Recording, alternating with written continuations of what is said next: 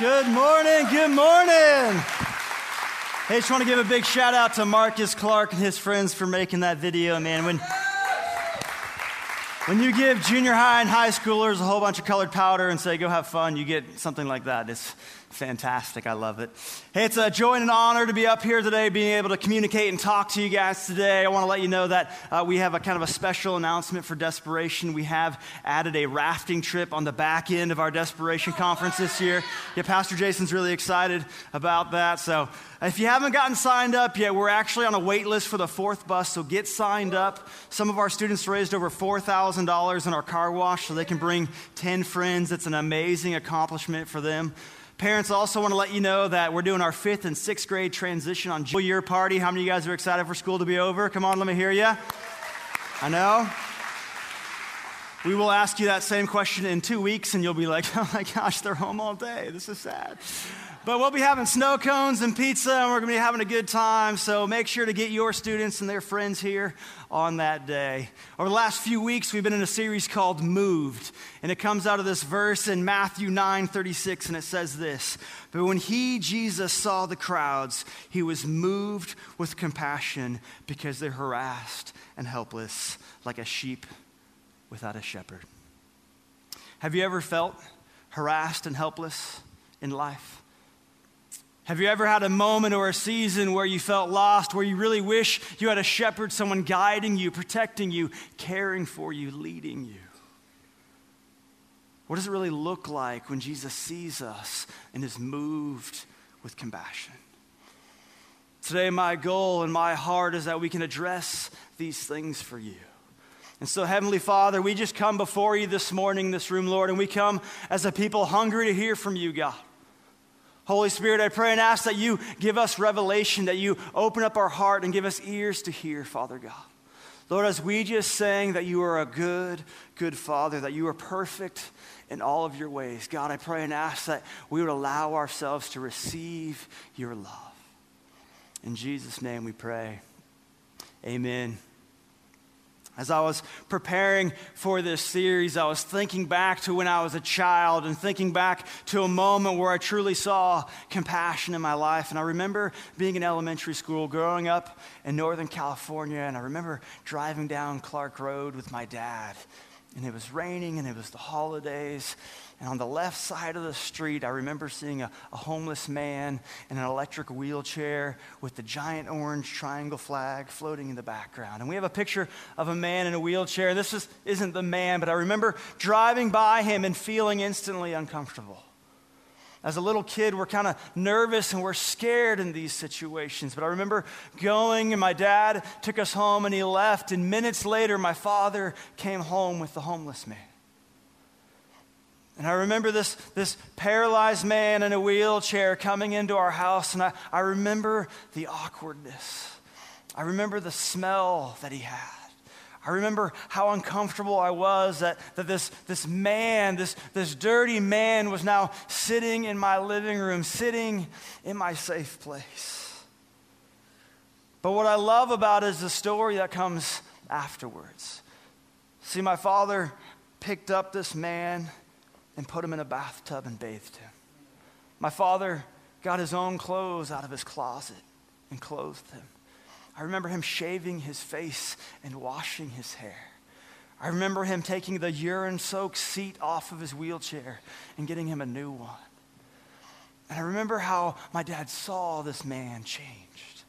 I remember how when I was sitting there as a little boy who was once scared and nervous and feeling insecure, now I was seeing what true compassion looked like. When I look at this picture, I think many of us today feel like this man. I think there's many of us this morning, and we're, we're nameless in our community. We're faceless to the people around us. To God, we just feel awkward, lost, and alone.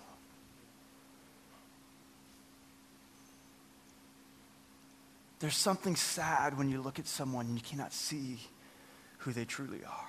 Matthew 9 36 again says, But when Jesus saw the crowds, he was moved with compassion. Today, if you're that person, I want to begin by letting you know that Jesus sees you. that Jesus loves you and that he's moved with compassion with where you're at. See, this idea of compassion means to have tender mercy on mankind. And when you go down a little bit deeper, it really means a, a, disposition of forgiveness. And so often, when we think of compassion, we think of helping the homeless person. But when Jesus is looking at us, he's not looking at our externals, he's looking at the sin within our heart. And he's saying, No, I have tender mercies. I have a, a disposition of mercy towards the sin in your life. I have compassion to help you in your brokenness, where you are lost and where you are struggling, where you feel nameless. I see you, and my heart breaks for you. As I was looking for a, a picture of a man in Google, right, I Googled you know, homeless guy, wheelchair, rain, I came across a story, and it's a story of a man named David Douglas, and this is Dave Douglas. And as I was scrolling through the pages on Google, I came across his face, and there was something that captivated me about this man. And I realized quickly that it wasn't mud that was on his face, but it was blood that was on his face. And I looked at his withered body and his dirty hair and the sadness in his eyes. And there was something inside of me that said, I need to know more about this man. There's something inside of me that says, What's the story behind this picture?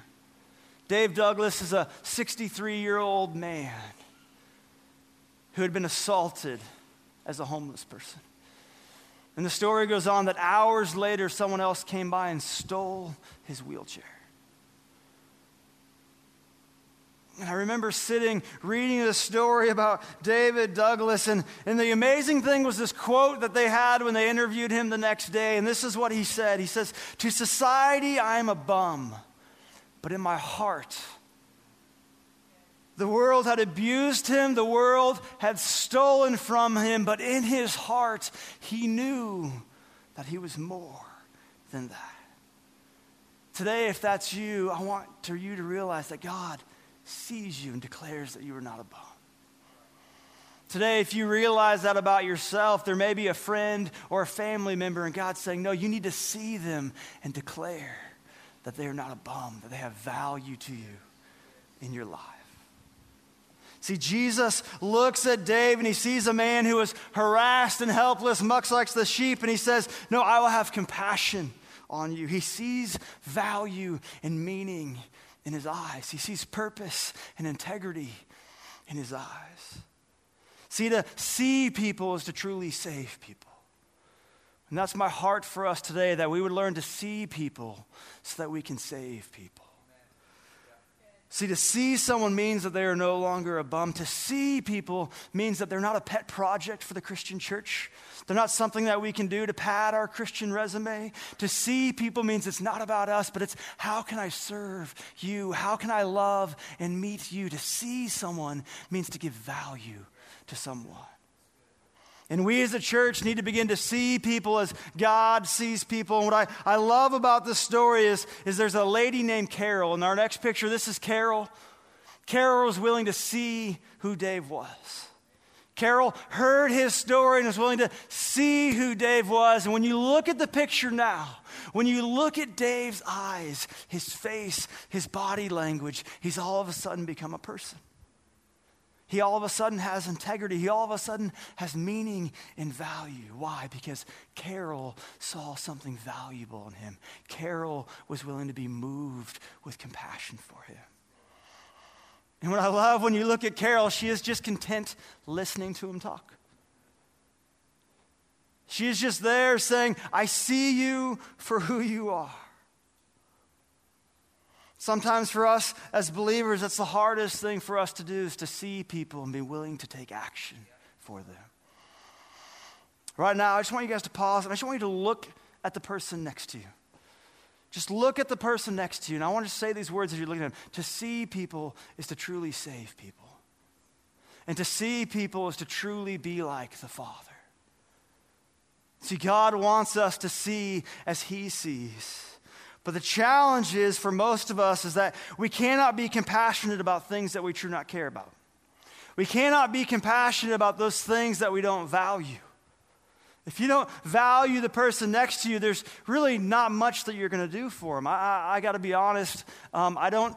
I don't care about the ducks on River Road. I'm just going to be honest. The ducks, I don't care. Like, like I heard them into the street. I hit, hit them, people. Like, I, uh, when we were recording the senior video, I really was herding the ducks into the street. And I hate that one duck that's like indecisive. You guys know what I'm talking about? Like, the, they're leaving me, they're going away. Do I go out and do I not go? I'm like, go, I'm going to hit you, go. Your life is over, all right? I don't care. I don't care. I don't care. Dallas Cowboy fans, I don't care. No compassion. This may be harsh, but for those of you who don't wear sunblock in the summertime, no sympathy when you're bright red. I have no compassion for you. But so often, it's easy for us to joke about these things. But when we think about the thing that we really don't care about, I think often it's ourselves. See, we need to learn to value the things that God values, and specifically ourselves. Oftentimes, when, when we begin to think about who we are, we look at God and say, No, no, no, I cannot receive your compassion, God. No, Lord, Lord, I have failed too many times. No, God, I am broken. I am wounded. I am hurt. No, God, I am, I am dirty. God, if you only knew what I did last night. God, if you only knew what I watched or what I did or what I said. God, if you only knew, there is no way you would see value. And today I want to declare to you that God says, No, I do know. No, I have seen. And I still declare value to you in your life. I still declare and want you to know that I want to have compassion and move in a mighty way in your life. So, what does the Bible say to you and I about what God values, what God sees in us? Romans 5 6 says this You see, at just the right time, when we were still powerless, God died for the ungodly. Very rarely will anyone die for a righteous person, though for a good person, some might possibly dare to die. But God demonstrates his own love in us that while we were still sinners, while we were still making mistake, while we were still cheating, while we were still sinning, while we were still lying, while we were still broken, while we were still stuck in all the stuff, Jesus died for us. See, even in those failures, God is looking at you and saying, I know you think you're powerless and you're hopeless, but he who has started a good work in you is faithful to complete it. When we look at the things that God values, I love looking at Luke 15 and talks about a story of a sheep and a coin and the parable of the prodigal son. And, and today, when we look at this, we're just going to read through it and just kind of break this down a little bit. Luke 15, 1 says this Suppose one of you has a hundred sheep and loses one of them. Doesn't he leave the 99 in the open country and go after the lost sheep until he finds it? Today, there's someone in this room, and you're looking at all these people. And you're looking at the pastors and you're looking at the worshipers, and you're saying, There's no way God's going to leave all of them to come find me. And today I want to tell you, no, God's saying, no, I will leave all of them because you matter to me. For that one person who says, I'm not a part of the family, I'm not a part of the flock, there's, there's nothing I can do, I'm too far, there's no way God's going to leave them. No, God's saying, no, I'm going to leave all of this because you matter to me. And today you need to hear that, that God is willing to leave and wants to leave all of it to find you. As we continue to read, it says this And when he finds it, he is joyfully puts it on his shoulders and goes home. Then he calls his friends and his neighbors and together says, Rejoice with me, for I have found my lost sheep. Not only is God willing to leave everything and everybody to come find you, but He's going to pull you in and put you on His shoulders. He's going to joyfully put you in a place of intimacy, and He's going to declare to everybody, celebrate this sheep that I have found. God is waiting for the moment to celebrate your return. God is waiting for the moment for you to come and to see Him so that we may all rejoice. It goes on and says, I tell you that in the same way there is more rejoicing in heaven over one sinner who repents than over the 99 righteous persons who do not need to repent. You know, we love hearing the story about the lost sheep. We love hearing the story about it. But when I read this last line, there's something inside of me that's like, no, that's not right, God. No, wait, wait, wait. God, I, I, am righteous. I am holy. I am set aside. I am following your ways. I am tithing. I am coming to church. And you're saying you're going to celebrate the sheep, the lost one, more than me? No, that, that person who comes in who I know was partying last night. No, that person who comes in who, who I know has betrayed me. You're going to celebrate when they accept you more than me, more than my faithfulness? And there's something inside of us as believers that begins to well out our pride, our selfishness. No, God, why, why, would you, why would you choose that over me? And we're sitting here, if we're being honest, and there's, there's an anger.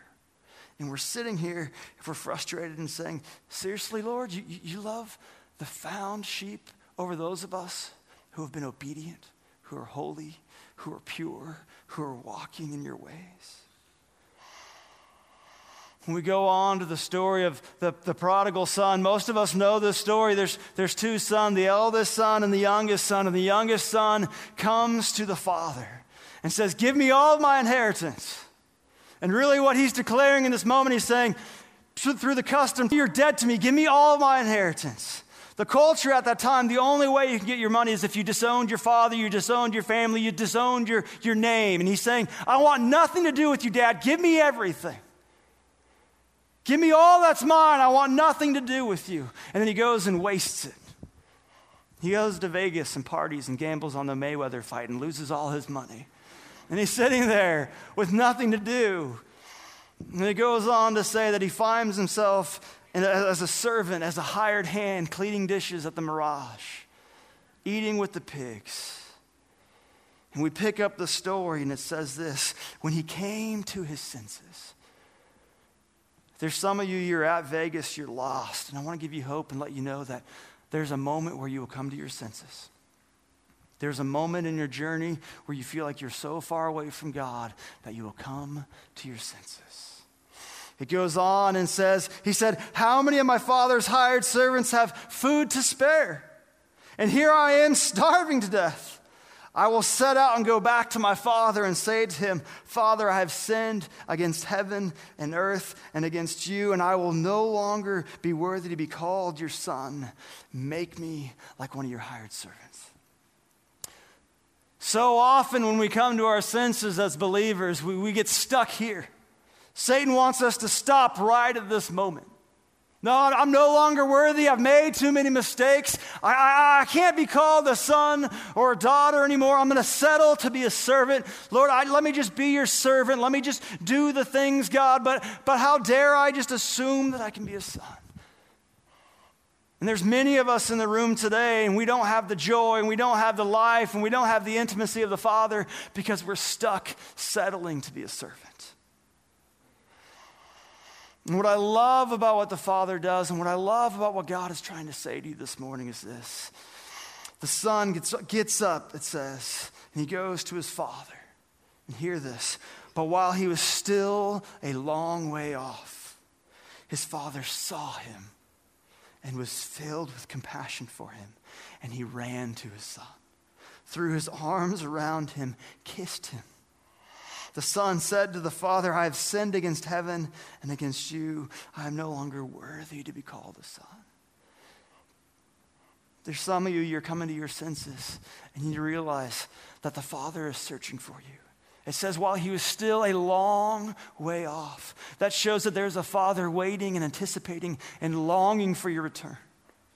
And as soon as he saw the son, as soon as the son had turned, as soon as you and I repent and turn to our Father, he runs to us and embraces us. He runs to us and throws arms around us as a sign of ownership. He runs to us and kisses us as a symbolism for the intimacy that he wants to have.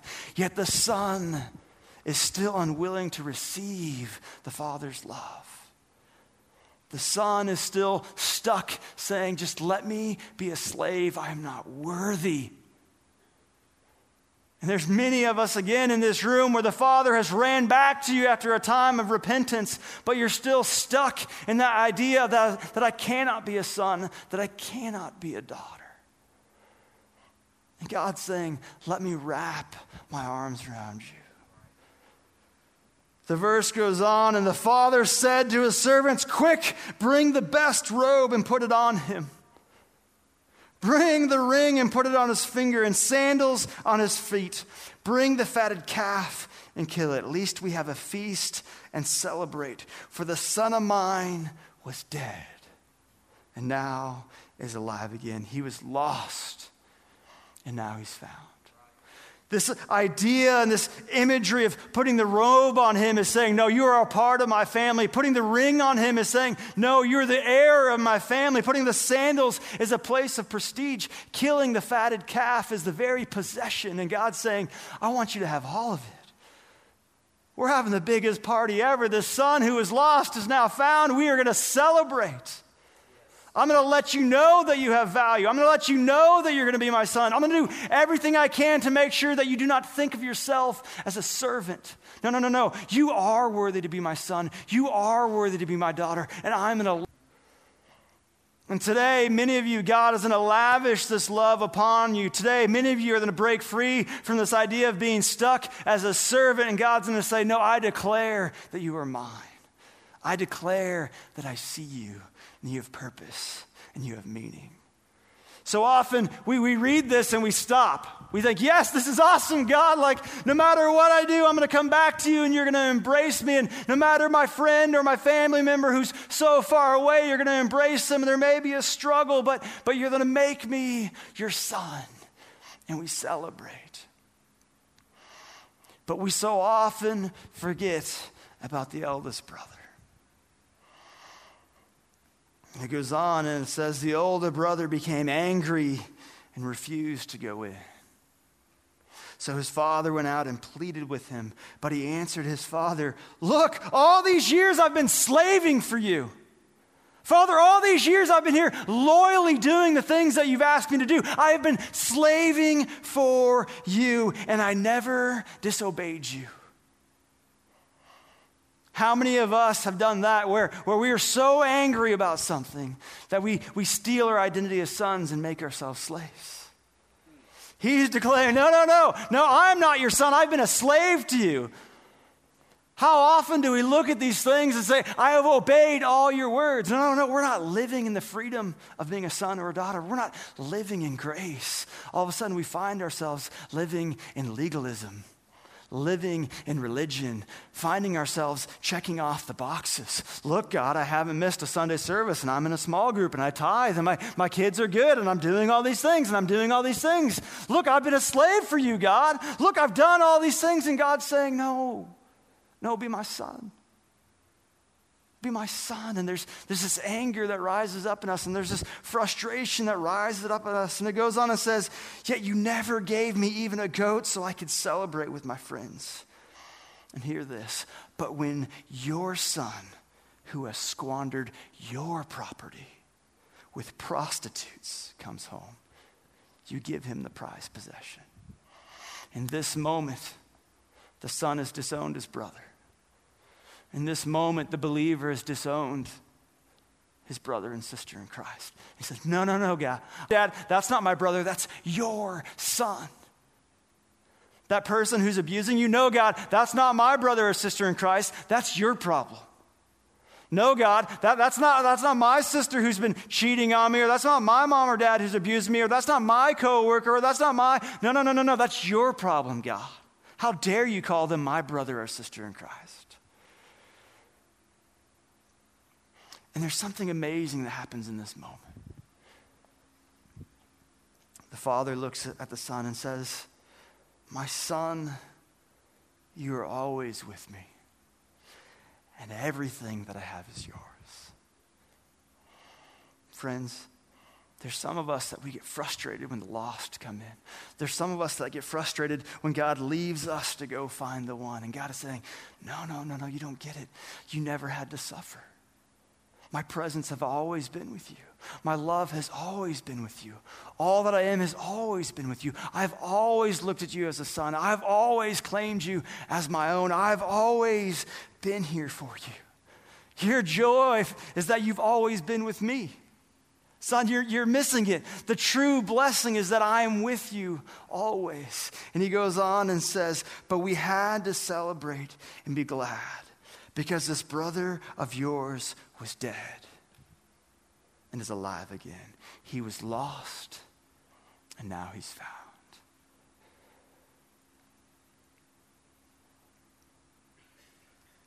Many of us struggle with that. That's a hard teaching in the church. We want to look at ourselves and say, Look what I've done. God loved me, look what I've done. And God's saying, No, I love you, but look what I'm about to do. No, I love you, but celebrate the things that I celebrate. No, I, I love you, but find value in the things that I have value. This morning, there's some of us in this room, and today's the day that you need to allow God to see you for where you're really at. You need to expose yourself and allow the brokenness and the wounds. You need to come to your senses, and while you're still far off, turn and allow God to run to you. Today is the day that your identity is going to come. There's some of you that you've been struggling and you've, you've come back to the Father, but you're still declaring that I'm unworthy to be your son. I'm unworthy to be your daughter. And today's the day that I want you to celebrate the fact that no, no, no, the Father's words over your life are more important than what you think about your life. If God says that you are a son or a daughter, that you are valuable and purposeful, celebrate it. And today's the day that the fatted calf is going to be slaughtered and your identity is going to be restored. But I also feel there's many of us this morning where we need to search our hearts and say, God, forgive me for my jealousy and my pride. God, forgive me for not celebrating my lost brother or my lost sister. God, forgive me for being the older brother and taking for granted that you have been with me Church family, our vision of this church is to find and restore our vision of this church is to celebrate the lost sheep, to celebrate the prodigal son. And I believe God is looking at us saying, We have so much joy about to come this way. There's going to be a party in this house. Will you unite with me and celebrate the things that God wants to celebrate? Will we rejoice all together when that one person comes back into this place? I believe the answer is yes. I believe if we today decide to do this very things, our families will be different. I believe today, if we decide to celebrate and see the lost as brothers and sisters, our schools and our workplaces and our communities will be different. But I guarantee when those who are far from Jesus come to their senses and walk through these doors and come into this room and we celebrate them, the glory and the blessing of the Father will be so thick in this house that all that we can do is declare that this truly is. Want to pray for you guys real quick, and then we're going to celebrate what God has done. So, Heavenly Father, we, we come into this room this morning, Lord, and I just pray and ask that we would just bow our heads and we would close our eyes this morning, if you're a, a, son or a daughter who's a far way off, and today's the day that you want to come to your senses, if today's the day that you want to come back to the Father, I just want you to raise your hand. Just raise it real high and say, No, I, I've been far away and I want to come back. It's awesome. It's awesome. If today's the day that, that you realize that God has been trying to place the identity of a son or a daughter over you and you've been rejecting it, you haven't allowed His compassion and His love to flow over you, I want you to raise your hand. If you realize that you don't have the mantle of a son, just raise it high. Come on. I see that hand. If today is the day that you want to repent and say, God, help me to see as you see, Lord. Help me to save as you save. Just whisper those words to yourself.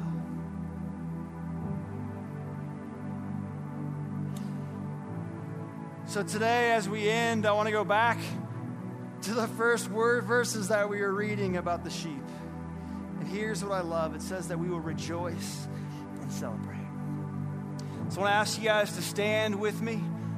And here's my challenge to you. If you want to learn to rejoice and celebrate the things of God, I want you guys to come to the front and dance and celebrate. If you want to learn what it means to see people as God sees people, I want you to come to the get out of your chairs. Don't be lazy. Come on. If you want the love of the Father to come over your life, if you want to know what it means to sing and dance, if you want to experience what true living is, I want you to worship with us. In Jesus' name.